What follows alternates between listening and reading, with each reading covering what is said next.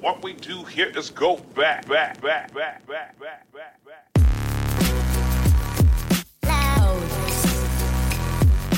It does no service to creating value for people where I came from if I won't say where I came from. And so nobody thought any thought this movie was going to work, and it did. One of my greatest struggles as a journalist is that I'm an emotional person and I'm a sensitive person. This is Matthew Del Negro, and you're listening to 10,000 No's. 10,000 No's is built on the premise that hearing stories of struggle from people who most of us would consider to be successful is a way for the rest of us to realize that we're not alone. If you've already subscribed on iTunes and you like what you hear, please share it with others. You can take a screenshot of your phone while you're listening, post it on your social media, tag at Matty Dell on Instagram or at Matthew Del Negro on Twitter and Facebook, email it to friends, or just let people know it exists and how you found it. If you can leave an iTunes review, even better. That really helps. Either way, I appreciate you listening, and I hope you're as inspired by my guests as I am. I realized at a very young age, you put your groceries down in order of priority. Welcome to episode 18. Uh, I got a chance to sit down with Roger Fishman. He is a photographer who does wildlife photography all over the world, crazy stuff. Uh, but his story is uh, fascinating. Uh, from a childhood where he had to deal with uh, a lot of adversity, uh, multiple jobs, very successful in many different areas, and then left it all to do photography around the world. Uh, I hope you enjoy it as much as I enjoyed listening to it uh, in person and enjoy the show.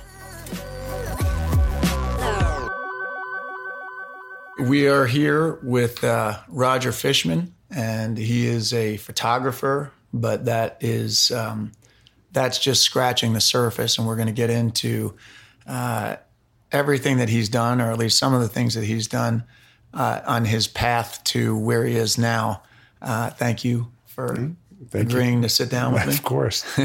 Thanks for being crazy enough to ask me. Oh yeah, no, just the the few conversations we've had, um, I have been able to see that there there's going to be a wealth of of story and kind of origin story um, that I'm really interested in getting getting into, and I think people will benefit from hearing. As long as everyone's having their cup of coffee right now, so they'll stay awake. They'll stay awake now. It's all I- good. Uh, well, you know, I, I usually kind of we well, well, I don't really have a format, but uh, a lot of times I'll go back to kind of the beginning and and bring it forward. But because I- I'm here in Roger's house in his studio, his photography studio, he just showed me some amazing pictures from a recent trip to Iceland where he was apparently hanging out of a helicopter at what 1500 feet? Yeah.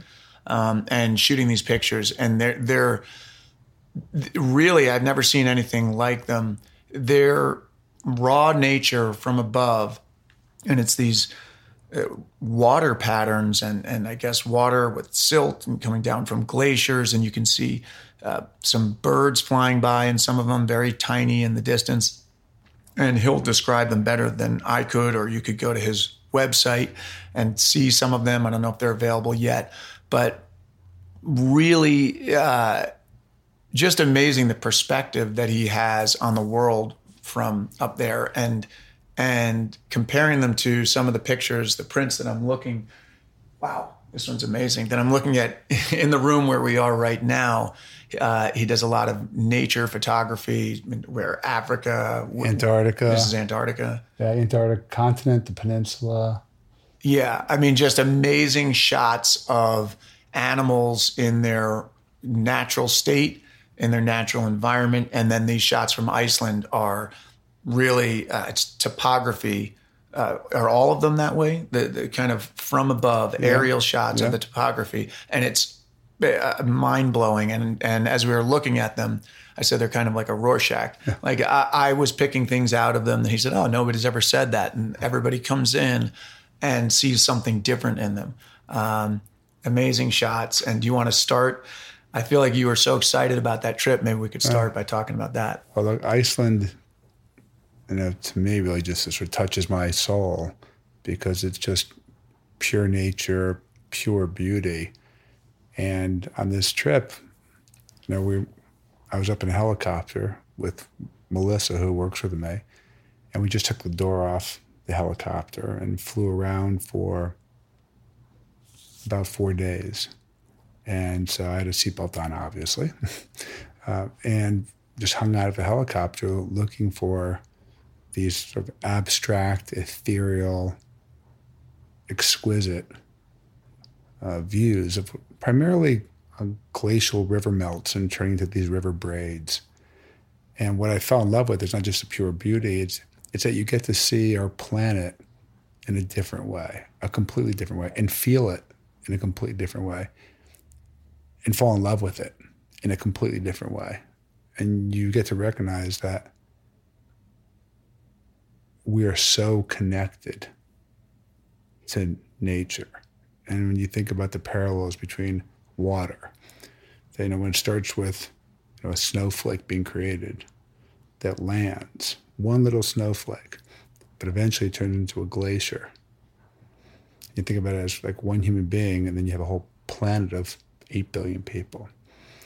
And over time, as it forms, it also moves down the mountain and it carves and sculpts the mountain. And it takes with it that experience and the minerals and the moraine.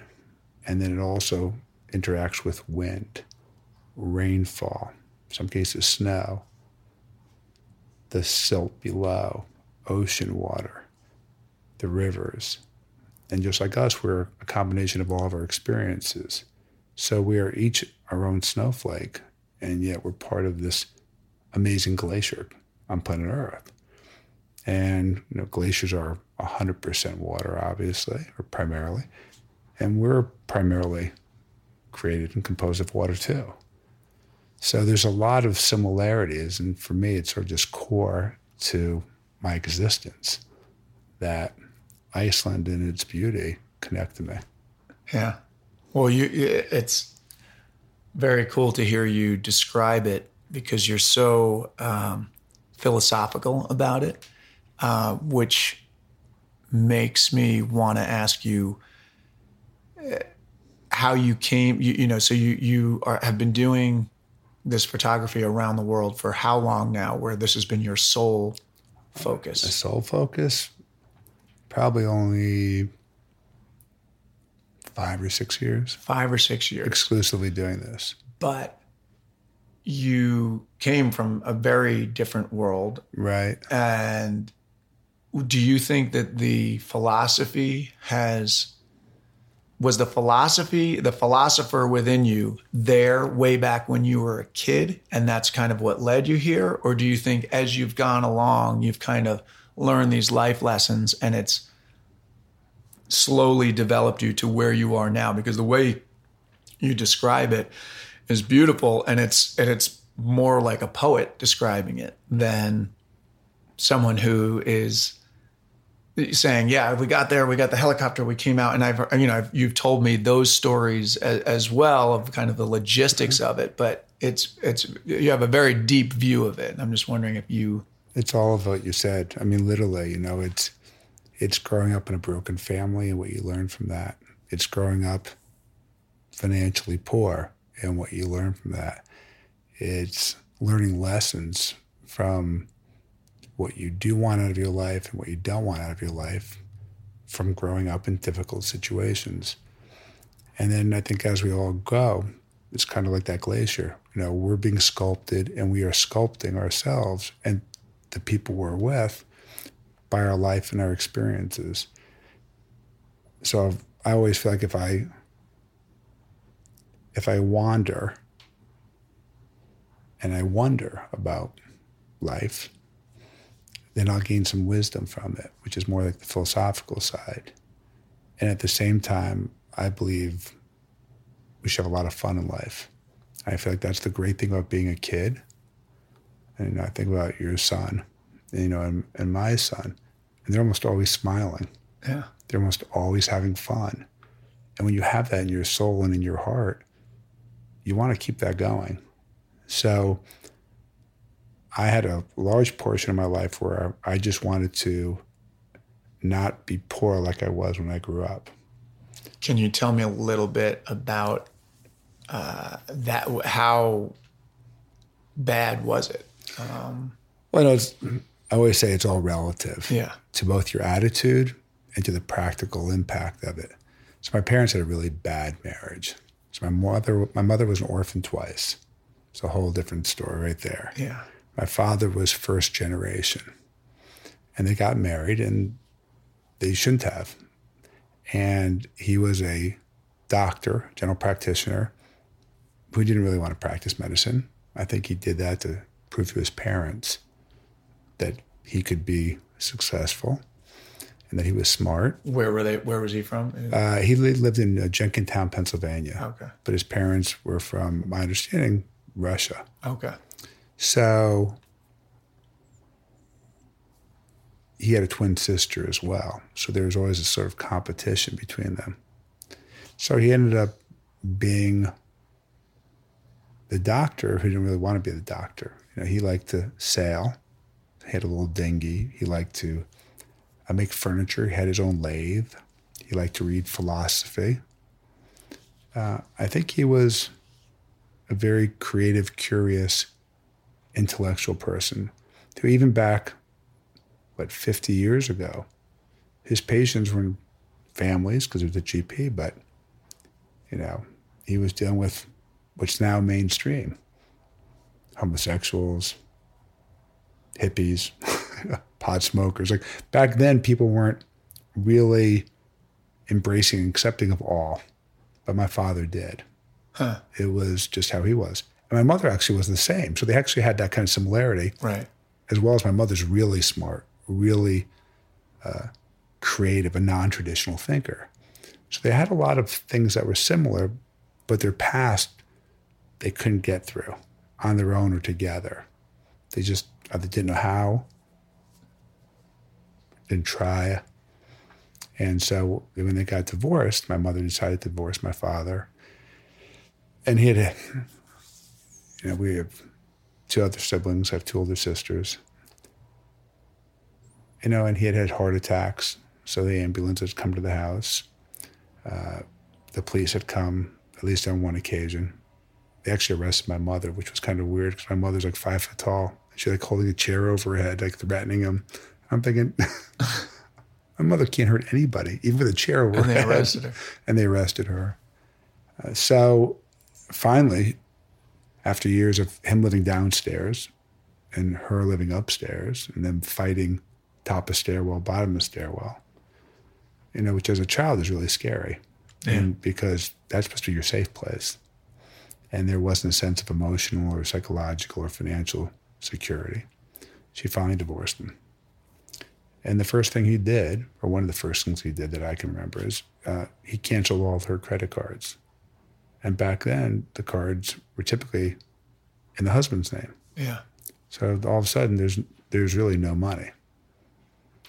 So finally, the court system had to work through about how much he would give, which was nominal. And we also had to go to court about where would we live as kids. And back then, And you're how old at this point?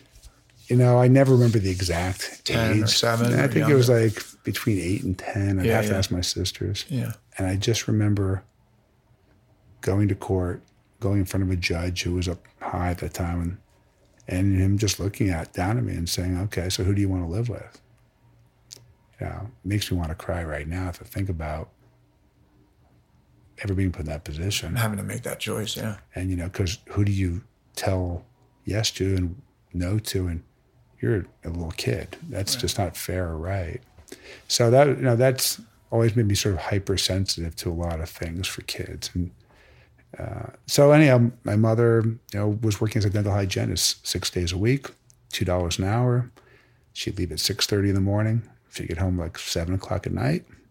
So you were by yourself a lot. Oh yeah, once my sisters took off when I was, I think, fourteen, I was pretty much on my own. And this is in Connecticut. This is in Connecticut, outside New Haven, Okay. a nice little town called Orange.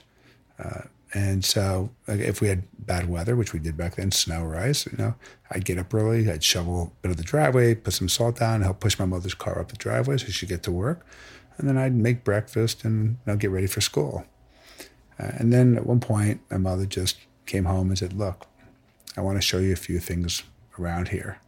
She goes, This is a washer and dryer. I know you like clean clothes. Here's how you use washer and dryer. Just, I know you like your clothes ironed and pressed and look nicely. So here's how you use an iron. Always remember to unplug it. Always unplug it and don't put it near any paper or anything. And then she said, here's the kitchen stove. Yeah. Again, we have uh, we have lawnmowers going Yeah. up and everything, but James Ead, who is like a mastermind uh, sound guy, will probably get rid of it by the time people hear this. So she said, here's a kitchen and here's how you use the stove. And like, don't leave it on. Like, don't burn the house down. This is all we have. So it was a great lesson in how to be independent, how to take care of yourself. And it also taught me not only independence, but for the future, what did I want in a partner and a spouse? Right? So I could do all the functional stuff. What I really wanted was someone there to really have intimacy with, to be a partner with, to be a friend with, because I knew the other stuff I could do on my own. Right. So I was like a real gift. Didn't feel like a real gift at the age of 13 or 14. So you felt like you were you almost developed to be a logistics guy at that age because you had to. Yeah, you had to know how to get You things knew how to get stuff done. Well, also, I be- became a logistics guy because we'd go to the grocery store. We'd put stuff in our basket and then we'd go up and check out. And then as the lady would ring it up, sometimes we'd say, oh, wait a second, you know, we don't have enough money. So we'd have to take things out of the basket and out of the bags. And then I realized at a very young age, you put your groceries down in order of priority. So there's a sequence and a logistics. And I know that sounds almost like crazy or silly, but that's what I had to do and learn with my mother so you wouldn't be embarrassed at the grocery line holding people up. Because it is kind of embarrassing when you think, well, we can't afford that. So we have to put it back and then they have to deduct it. So you learn logistics, you know, planning, you know, about priorities. And that's just how it was. And to this day, when I go to a grocery store, I always walk in and I'm always truly moved because I think, wow, all this is available. These fruits, these vegetables, the colors, these shapes, and all this food and everything comes from around the world. And I can actually buy the groceries, I can afford them. So even to this day, when I'm checking out, I don't prioritize anymore. But I know when I go to pay for them, I put my credit card in, I still have that feeling like, oh my God, will it be approved? Huh. That's interesting because, you know, you you live in this beautiful house, beautiful part of town. Um, obviously, done many amazing things very successfully, and to hear it's kind of as I suspected, but that that's still you you don't you don't lose that kid inside you that is that, that had to deal with that. Yeah, I think So that's oh, it's never lost on you. No, look, I think certain things get wired, you know, into your brain. It's like there's hardware and software. So I don't sleep well at night, generally speaking. And if I hear a noise, I'm on high alert because it triggers my parents fighting. So when I was a little kid, when they would fight, and I was probably even five at that time, sometimes I would crawl under my bed and hide because I was so scared. They were just screaming at each other. And you know, when you're a kid, you feel like you're in a glass house and it's all trying to crash and crumble on you. Right. And sometimes you just you know almost like you know you you want to be buried or you want to just die. Um, at least that's how I felt because you know as a kid, you're completely dependent upon your parents. I always say to my friends, kids don't want to upset parents. They need you for safety, physical safety, emotional safety, love, food. The kids want us to be happy. Right. So when they make a mistake, it's always an accident. If you have a good relationship, they'll, they are so, genuinely sorry. We all make mistakes, but that stuff does stick with you, and it does to this day. So if I hear something in the house, Were or, you ever? W- w- was there any physical abuse to you guys? no, or not to the kids, Yeah. but the, but my father threatened my mother. My mother and I would have her, you know, arguments and yelling at my father. But it was always like upstairs, downstairs. So a stairwell in a house sometimes can sort of be like a trigger, especially when if I'm in a house, sleeping in a house when they're the, the stairs would creak. Yeah. An issue. If there's noise downstairs, I, I'm I'm alert. So I think, you know, what did I learn from my childhood? One of the things I learned is I want my family and our children, in this case our son, to always feel safe, emotionally, psychologically, and physically safe. So I try to take from everything and say, how do I apply it? How Yeah. did, what did I learn from it? And then do you also, at the same time as making him feel safe, do you also do little things where you'll give him independence or you'll give him tasks Oh, or, or things like that to give him responsibility the way you got, maybe not in the same way that you, it was forced upon you in a way, but do you do little things like Yeah, that? look, there's a, there's a motivation, um, obviously my part to give our son or help give our son a foundation. So one, he can be the best he can be. So he wants to one have fun, to learn, to be his best, live positive and with integrity, but give him the ability to go fly. So I took what I went through and said, how do I apply that now in a positive way? So instead of being forced to do all those other activities of cooking, cleaning, washing, drying, which is really not a big deal, now I go, okay, how do I apply that to him, but in a healthy way, right? In a supportive way, but also give him a chance to feel a sense of independence. So yeah, we have a lot of things that he does in order to help him in that regard. Yeah, yeah, and and you, um, so you graduated high school in Connecticut, Barely. barely, um, and then you you went to undergrad, or did you go right into the? No, I went to undergrad and on the East Coast. yeah, George Washington University in DC. Okay, And I was far from being a stellar student. I didn't know what I wanted to do. yeah, I did what most people did. I I drank too much, studied as little as possible. I played baseball. I did walk down to our team's uh, baseball team my uh, freshman year. and played all four years. And or- now I played the first semester, and then I had to go get a job because I needed money to pay for school. Yeah, So I was always working throughout college. At one point, I had my own business, a little mini media poster business. Really? What was that? What was that? Well, I realized that there was a an unmet need, which is back then. Want to wait? Nah, we, we'll just do it. Okay. Mondays are gardening day in uh, in LA. It's that's good. Ten minutes. Uh, so I realized that kids didn't know the schedules in the fall semester and spring semester, so they couldn't plan properly. So I put together a poster, a large poster, it was, I don't know, two feet by three feet or larger, of the school calendar in the spring uh, and the summer, or the fall and the summer, and then talked about special events so kids could put up on the wall and see everything. And then I just sold sponsorship to it. And then I had some of my friends come with me, and we had to slide them under every dorm door across college campus. So that was like one of my jobs. I did everything from So you slid them on. So, so you would make the money from the sponsorships, right. Print and you, it and and you would give them. yeah, give the to- posters free, for free. but to make sure the distribution was what done year properly. was this? This is pretty. Uh, 1981. It's a while ago. that's pretty pretty uh, smart business Well, sense well, to to you know to figure that out that to go for the money from the sponsors and to give it out for free as opposed to going to college students that aren't going to spend their extra beer money to to buy Uh, a poster. Fear and desper- desperation are good motivators. Yeah. You know, when you really. He'll, he'll be done. He's, he's right there. We're actually going to be we're going to be weed whacking in, in this this living room very soon.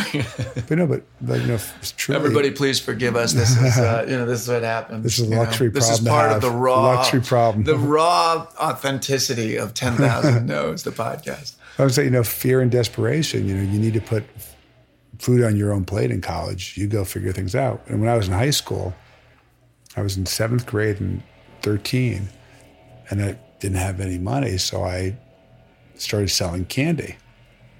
So I'd go to my local uh, drugstore and I'd buy penny and nicky, nickel candy And then I'd go to school, and because I knew kids couldn't buy candy because their parents wouldn't let them, I then took penny You candy. You were like the black market. That's exactly right. I was like, no, I knew there was a demand, and I was the supplier, sugar supplier. So you know, I sold things for you know a penny to a nickel or a nickel to a quarter, and that's how I made money. And then I also learned that some people don't like to pay their bills on time.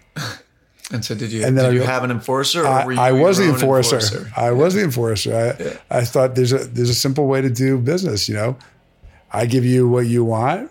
You know what the terms are. You pay me then, and if you don't, I'll come get it from you. so yeah, I was. I had to be the creative guy, the business guy. I had to deal with cash flow, and I had to be the enforcer. Yeah. So, but these are all good lessons you learn. Well, speaking of that, were you were you a fighter back back then? Did you get into a lot of scraps, or No, I don't think so. I, I always, honestly, were I've you always- big for your? I was a, a fairly good sized kid, but I think, like most people, I really didn't want to fight. yeah.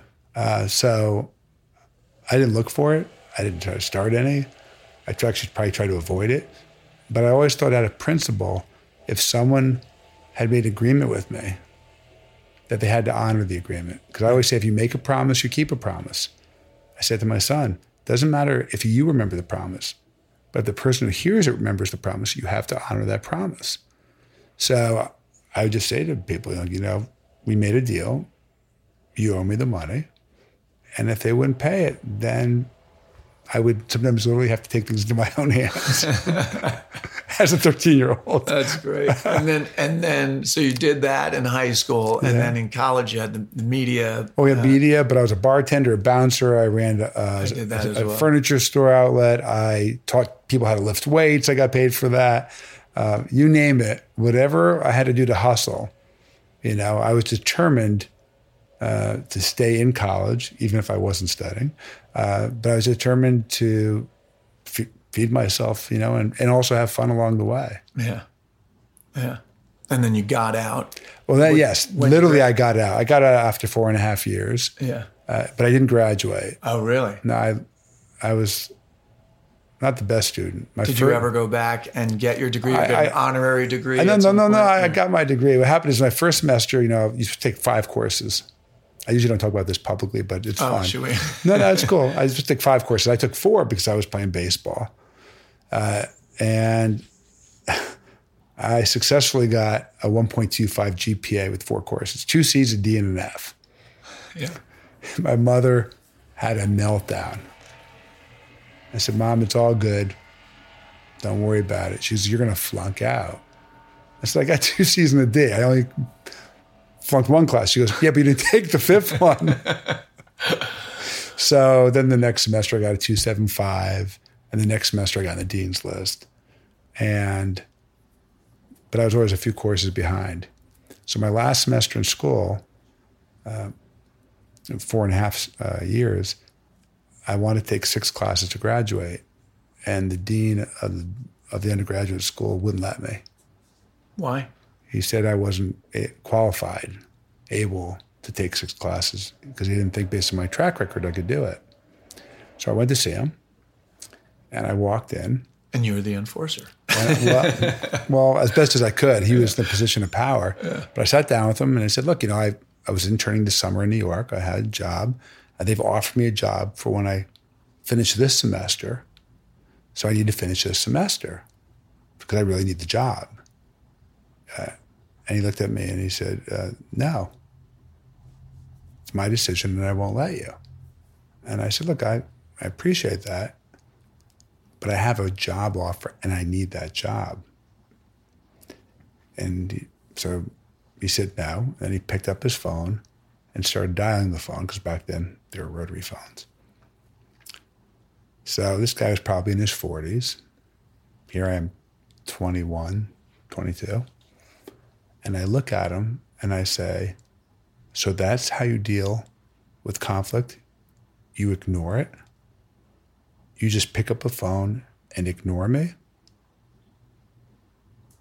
And he took the phone off his ear and he started shaking and he put it down. And he said, I've made my decision. And I looked at him and I said, you forget something. This is a private university. I help pay your salary. I said, You may not like that, but it's true. So while you may have the final decision on six classes versus five, I have the final decision of whether I stay or I leave. So I will take my five classes and I will finish up my degree later and elsewhere. And I got up and I left. And that's what I did. I finished my four and a half years at George Washington, went to Europe for six weeks, took out a bank loan for that, literally took out a bank loan, slept on trains. By yourself. Yes. And I slept you know, on the, you know, literally on streets and train stations, in cubby holes, stairwells, because I was trying to save money. In the course of that time, I lost about 15 pounds. Because I literally was trying not to spend money. Came back, and I had a job in New York, and I started working. So they let you t- take the job. They didn't care if you had your degree or not. It's my decision. Oh, you mean the, the job? The job. Oh, I didn't tell them. Well, no, I didn't tell. So in case they're listening just now, thir- 35 years later, yeah, no, I never. What was that job? Uh, it was a database marketing uh, company. It's called Wunderman now. Uh, big, big global firm. Great people. And Did you stay there for a while? I stayed there for a couple years. But it's interesting because I worked for them as a summer intern. And to get that internship was really difficult. I sent out 50 resumes blindly and to New York. And I ended up getting some interviews. And I was down to two different agencies. And one was to work in a research department of a big agency, and one was to work in essentially account management for this database marketing firm. The research department was run by a guy time, probably in his 40s or 50s, very conservative. The lady running the intern program at the database firm, wonderful woman, uh, Andrea Mayer, uh, 26 years old, very dynamic, very smart. And I never heard back from either one of them. And I'm waiting and waiting, and I'm really getting anxious because I need a, a job, and I need to get a job to get the next job, a permanent job. Right. So I send them both a dozen helium balloons, colorful balloons. And I have no money, but I just said, this is what I'm going to go do. And the note to each of them was, uh, I'm up in the air, waiting to hear from you. Thank you for your consideration, Roger. Huh. The research guy, rightfully so, being conservative, didn't find that appealing, I guess.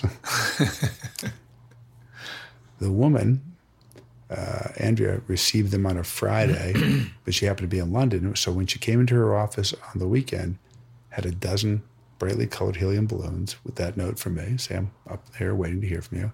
She loved it so much. She thought the creativity was great, the thinking was different, uh, that I was trying to find a way to really get to the top of the opportunity list. That she called me right away and she said, You know, I'm looking at a lot of other people, but you get it. Like, no one's ever done anything this creative. So that was a good lesson for me about continuing to take risks, continue to bet on yourself, use your own money, because that was the end of my money. Yeah. Uh, but it led me to that job, which then led me to an offer for when I graduated. So it was just Also, a lesson to people, I think, that look, you did the identical thing for two different companies. One of them, it was a big hit, Yeah. and it led to the start of a career. Mm-hmm. The other one, the guy could care less. Right. And if you only sent it to the other one, and you got no response, a lot of people's response to that would be, "Oh, it didn't work. What a dumb idea. I never should have done that." And they shut down. Right. Whereas if you sometimes you can keep doing something Right. until you get the answer that you're looking for. Yeah. Well, it's to that point, which I think is great. I look at life a little bit like playing pinball. Pinball, you keep the ball in play and you get points. And over time, you get more and more points. The goal is to keep the ball in play, or I should say, the strategy is to keep the ball in play. But if you just go for the big hit odds are you're going to miss the ball and get nothing. So to me, life is about keeping the ball in play. You increase your opportunity. And what I love about the pinball metaphor, for me at least, is you can't always see how they're all going to connect, all the dots and all the places and how the ball will move around. But there actually is a rhythm and a reason and a beautiful rhyme to how it will all work if you have an open head and an open heart. And then all of a sudden, the pinball game starts to be more like a symphony. It feels less random. It feels more like an orchestration, not of your control, right? completely not of your control, but be only to the openness of your spirit. And then you get to see how all these pieces can work together. But you have to keep the ball in play. Mm-hmm. So Now, I, I agree with you. How do you defend that to someone who's out there going like, "Oh, that's a bunch of BS"? It just it just worked out for him, and it's easy for him to say right now. You know what? What's but I know you. It sounds like you've had a lot of things to overcome. Uh, but I'm just saying, I, I would imagine someone that's out there. thinking, look, we all have reasons for what we think and feel and believe. And I tend to be a prag optimist. I'm very sort of pragmatic, but I'm also an optimist because that's how I am, DNA wise, and that's how I want to live. That doesn't mean I don't have fear. That doesn't mean I don't have doubt or pessimism. But I genuinely look at my life and I realize that the more open hearted I am, the more open minded I am, the more good things happen. And the more that actually I give to others and just to help out, the more I get back. And I don't mean get back like a, a monetary gain. One, I just feel good about helping others. But it's amazing how good energy and, and good karma builds on each other, like a pinball. You're keeping it all in play. Uh, and you can't see it at the time. Sometimes you're so lost, you're so scared uh, in your current situation that you cannot believe anything good's going to happen. And and that makes sense. and it's right. But it's the long-term perspective that allows you to have the possibility, not the probability in life, but the possibility of good things working out. And to me, life is all about possibility. Because probability to me is about I, if I do this, this will happen. And I don't think most of life is like that, at least in my experience. And I think most people sort of seek out comfort, right? We want to get away from discomfort. And I actually think for me, I do the opposite. I, I, I try to get comfortable with discomfort. I think if you seek discomfort, it becomes your new comfortable norm. And then everything can be an opportunity. But when you only seek comfort, that means you're trying to avoid all the risks or the pain or the challenges because you just want to get to that destination. And so I look at it just slightly differently. I think get comfortable with discomfort. And for me, that's the norm I put myself in and how I've lived my life professionally. and that's still what you're doing now, I Yeah. guess. When you think about you hanging out of a The helicop- helicopter, yeah, that's the I, I mean, I want to tell the, the story you told earlier, but I don't want to drop. No, go right ahead. But can I just? No, I can't. Yeah. Anyway, a good story with someone that you, everybody listening, all knows, but it's a uh, a funny story about Rogers uh, telling this this person who's a, uh, a household name um, that I grew up with Uh, about how he was hanging out of a helicopter with basically just tape, like a, a seatbelt and tape, and and the guy looked at him like he was absolutely nuts. And but I'm just thinking of like you know making you know discomfort your your norm, and that's how you get these incredible shots. right. But anyway, go back to I didn't want to No, no, knock that that- because I love where you're going. No, with this. and so I I think our brains naturally seek safety and comfort, physical, emotional, psychological, and we look for uh, ego validation and third party validation. And so I've tried to, by going towards what I want and letting go of big jobs I've had, that I go towards my own validation, self validation. Do I feel I'm living the life in my truest sense, Am my priorities and principles? Uh, and I constantly have to keep checking that and then also make sure that my priorities and principles are healthy ones, right? And that they're grounded in with good reason. And so that requires, you know, constant sort of reverb feedback on a regular basis just to make sure I'm staying true to it. but I really Oh, go on. No, no, please. I was going to ask you. I was going to say you you talked about some of the big jobs you had that you left. Now we don't need to go into them, but could you kind of just to give people a perspective on what I find it unique, and I found this in probably our first conversation where we really talked. It sounds like you left some very uh, enviable positions behind to pursue your photography. Uh, I find that unique. I find that courageous. Obviously, you must have been in a good enough position to be able to logistically, financially do that. But I still think that people in this day and age have a very hard time reinventing themselves Right. the way you did. Uh, could you talk about some of the, you know, you talked about that first job where you had the helium balloons. Right. That led, that was in marketing. that was an account marketing. And then that led to, uh, a different ad agency, uh, also in New York. I, I just want to touch on one thing you said. I, I think we're all trying to create ourselves. Some people say, I, I want to find myself, or I want to find, you know, that ideal job. And I think life isn't about finding, and it's not about searching out there, wherever there is. I really think it's about us creating ourselves and creating our lives. And I don't mean in a logical way, a linear way, but it's the creation process that's core, I think, to us as a species. Because not only can we think things, we can actually go do things. And that process of trial and error and experimentation and, and seeing what works and what doesn't work is all about the creative process.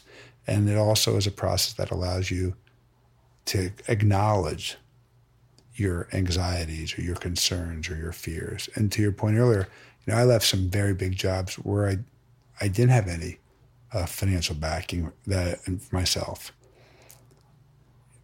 and I knew I needed to still go forward because I knew that's uh, where a better future had a chance of possibly happening. Not probably happening, but possibly happening. And I really believe more than almost anything in my life, from a, a professional perspective as well as personal, I guess, is you have to bet on yourself. You have to bet on yourself. Because if you don't believe enough in yourself, nobody else will.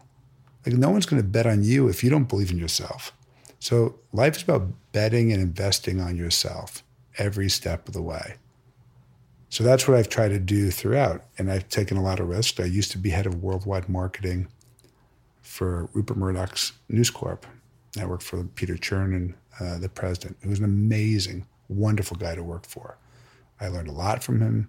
He's a, a really good person. Uh, and I love that job. And I realized I needed to keep moving. And at one point, I moved to London to do a venture capital job where I traveled really around the world a lot for the work. And I came back home and ended up uh, getting recruited to run CAA's uh, corporate marketing division, where my job was to uh, sign new clients, corporate clients, and build out their market marketing division. So we went from like one client to 14 while I was there, and one of the big clients was Procter and Gamble. But it took me 18 months, and so prob- CAA reps Procter and Gamble. they did, They did. they did, Okay. and then So they took care of their marketing for. They, Well, they had their own agencies and everything else. This was for entertainment specifically. Okay, So I, okay. Procter Gamble back then, now mind you, this is quite a while ago, never worked with the entertainment industry, but because of their importance to the brand and marketing industry, and the importance therefore to CAA to sort of build out their department, uh, I clearly understood and recognized the importance of signing them as a client, and it took me 18 months to do that uh, with obviously great support of my colleagues.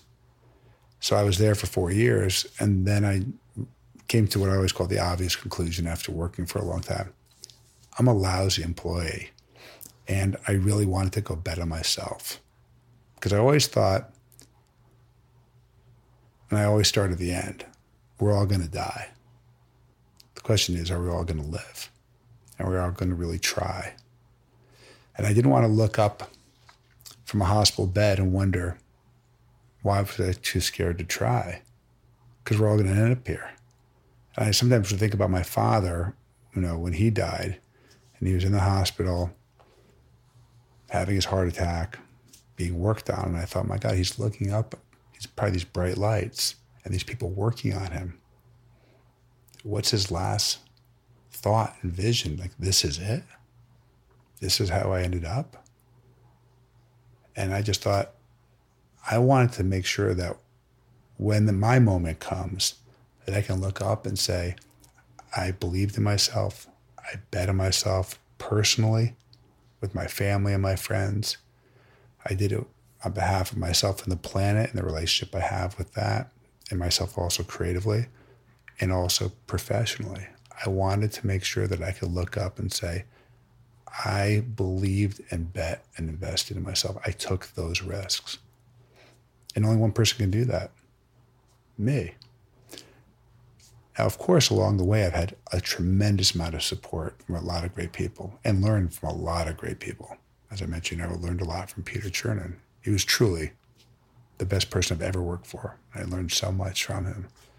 So I took all that with me and then started my own business. And fortunately, it all worked out very well. Did you know, consulting work for Fortune 100 companies. Actually, was at the beginning of doing uh, content, almost like branded content, social media content for big corporations before anybody was really doing it. Because this was now 2005. Grew the business significantly. And then uh, my wife got pregnant, and it was about two months before our child was born. We didn't know if it was a boy or girl. We didn't want to know. And I said, I need to take my last trip. like, once our child's born, I'm not going to be able to travel. I, my last trip. And for a range of reasons, I ended up going to Botswana. Timing probably was not great. There's no internet really connection. There's no sat phone connection. I'm going away from my wife. Who's Didn't go pregnant. over well with the woman. No, no, she was actually supportive, but she's kind of like, you know, you could have picked it a little better. Maybe not Botswana. Exactly. And I remember getting off the plane and going into the Delta and going out for a game drive, and I saw a pride of male lions, like 12 of them. It was unbelievable. And I just had this amazing like feeling. Like it was almost like a glow and an energy in my whole system. And I thought, oh my God, this is all I want to do. I just want to, I want to be what I, I didn't realize I, I could ever be. I want to be an adventurer. I want to be an artist. And I want to be an activist on behalf of those without a voice. Those without a voice that we recognize, that we don't understand. They have their own voice, right? It's just not our voice. And it was at that moment I said, I need to have a transition. And so it took another about five years. And I eventually took our business. You know, we're consulting for like Ralph Lauren and for the son David, doing big projects for Procter and Gamble, big global projects uh, for the Olympics uh, and Yahoo. And I thought, this has been an amazing run. It's not true to me. I, I can let go of a lot of my fears. Yes, because I've done well, but I can now truly embrace where I am and where I want to go. And I've been going to Africa once a year. And then once I sort of let go of so much of my past, and I don't just mean my professional past, it was my anxieties and fears and uncertainties. And you said, I've gone from place to place and now I'm going to where I feel it's most true to me. And that's when I started embracing really being an active adventurer, an active artist, and an active activist in terms of being involved in helping out different organizations. And had you been into photography for a long time at this point, or not uh, really? Did no, you five years earlier is when I went to Africa. self-trained, or were you taking No, courses? self-trained, and I was really miserable. I mean, I was horrible. If you look at my early work, I was a disaster. Really? Oh yeah, I didn't even understand the settings on cameras. It can be, you know, for me it was both intimidating, which is kind of silly, uh, and at the same time gave me like my own anxiety. Like, will I be good at what I really want to be and who I want to be? I could I even understand the mechanics. And as I look back, you know, the th- first three to five years, there was a lot of learning and a lot of mistakes. You know, just and I still make a lot of mistakes. I try not to make them as often or at the at the crucial moments. Um, but I'm constantly trying to get uncomfortable. So I'd never really done photography out of a helicopter, and I needed to get a gyro to help stabilize it. I never worked with a gyro before, so I had to learn all this in like about two weeks, and then get into helicopter and the door off and fly around Iceland, and that was all brand new. Now, mind you, everyone who's listening, this sounds crazy, but he has other pictures from earlier trips. I'm looking at a picture right now of these elephants that he's extremely close to. He has other pictures uh, that you showed me a week or two ago of the, uh, what were the bears in the in the river? Yeah, I mean, they're right there. Yeah, about five feet away from grizzly bears. I mean, crazy stuff. yeah. This is, I mean, I know you're talking about, you know, hanging out of a helicopter, but the other things you did with the animals. I find amazing. The penguin pictures, we, we, you have, did you say you had mirrors set up so that they could oh, get- that's another Oh, project. that's another. That's a okay. That's a we won't even get. We won't even Yeah, get into that. Uh, but But no, but for, no, with the grizzlies, we I was within like five feet of them. is there any training for that, or is that just you just make a decision? you're going to do this, and you're going to sit there in your. You think rationally about what are the best ways to stay safe, and that usually for most people means sitting home. for me, it's like how do I mitigate the risk of being surrounded by almost uh, grizzly bears? And it was a high season; they had lots of food. They were interested in the salmon, not really interested in me. Uh, I have a lot of fat on me, but not the type of fat they want, so that works out okay. Yeah. And you know the cheetah. You know when I was crawling to a cheetah, and we got with probably you know eight to ten feet away. You know, just I was on all fours sliding over. You know, I remember asking my guy to have cheetah ever attacked humans before. He goes, not that I know of. it's like that's not completely reassuring, but it'll be a great shot when I get it, the great image. Uh, and camping in Antarctica, you know, it's minus 40 below and you're going out in whiteout storms. And each time I have to say, it's not that I'm not uh, anxious. It's not like I don't have fear or uncertainty, but I prepare as best as possible. I learn from other people and from the experts. And then I try to be as safe as possible while still being able to get way out of my comfort zone. Yeah. So it's that balance of being, It sounds like a focus. It sounds like a being in the zone. yes, completely if you're, zone. if you're a, an athlete, a performance, uh, or you're a, a performer, an actor, Right. you know that focus. Right. And you get lost. that. It's like a fugue state. You know, you get so lost that a lot of times I literally don't remember a lot of things that were going on because I'm so in that zone, in that zen of the moment. And that's when I feel like Trent genuinely connected to the universe. Like I don't even exist, like physically. I'm literally like I'm just like this small, small little nothing connected to this amazing galaxy, you know, that I'm part of. And it's this, it's completely uh, magnetic and energetic. And at the same time, it's that way in the most peaceful, calm, spiritual way. Literally, I when I get really close to uh, grizzlies or polar bears, or I'm in a whiteout and, or hanging up a helicopter, I literally have this incredible sense of peace because you feel so part of something much greater than you, and you're, in a way, almost lost in the in the sheer beauty of it. It's it's almost it is indescribable. There's no words I can ever really share. Yeah.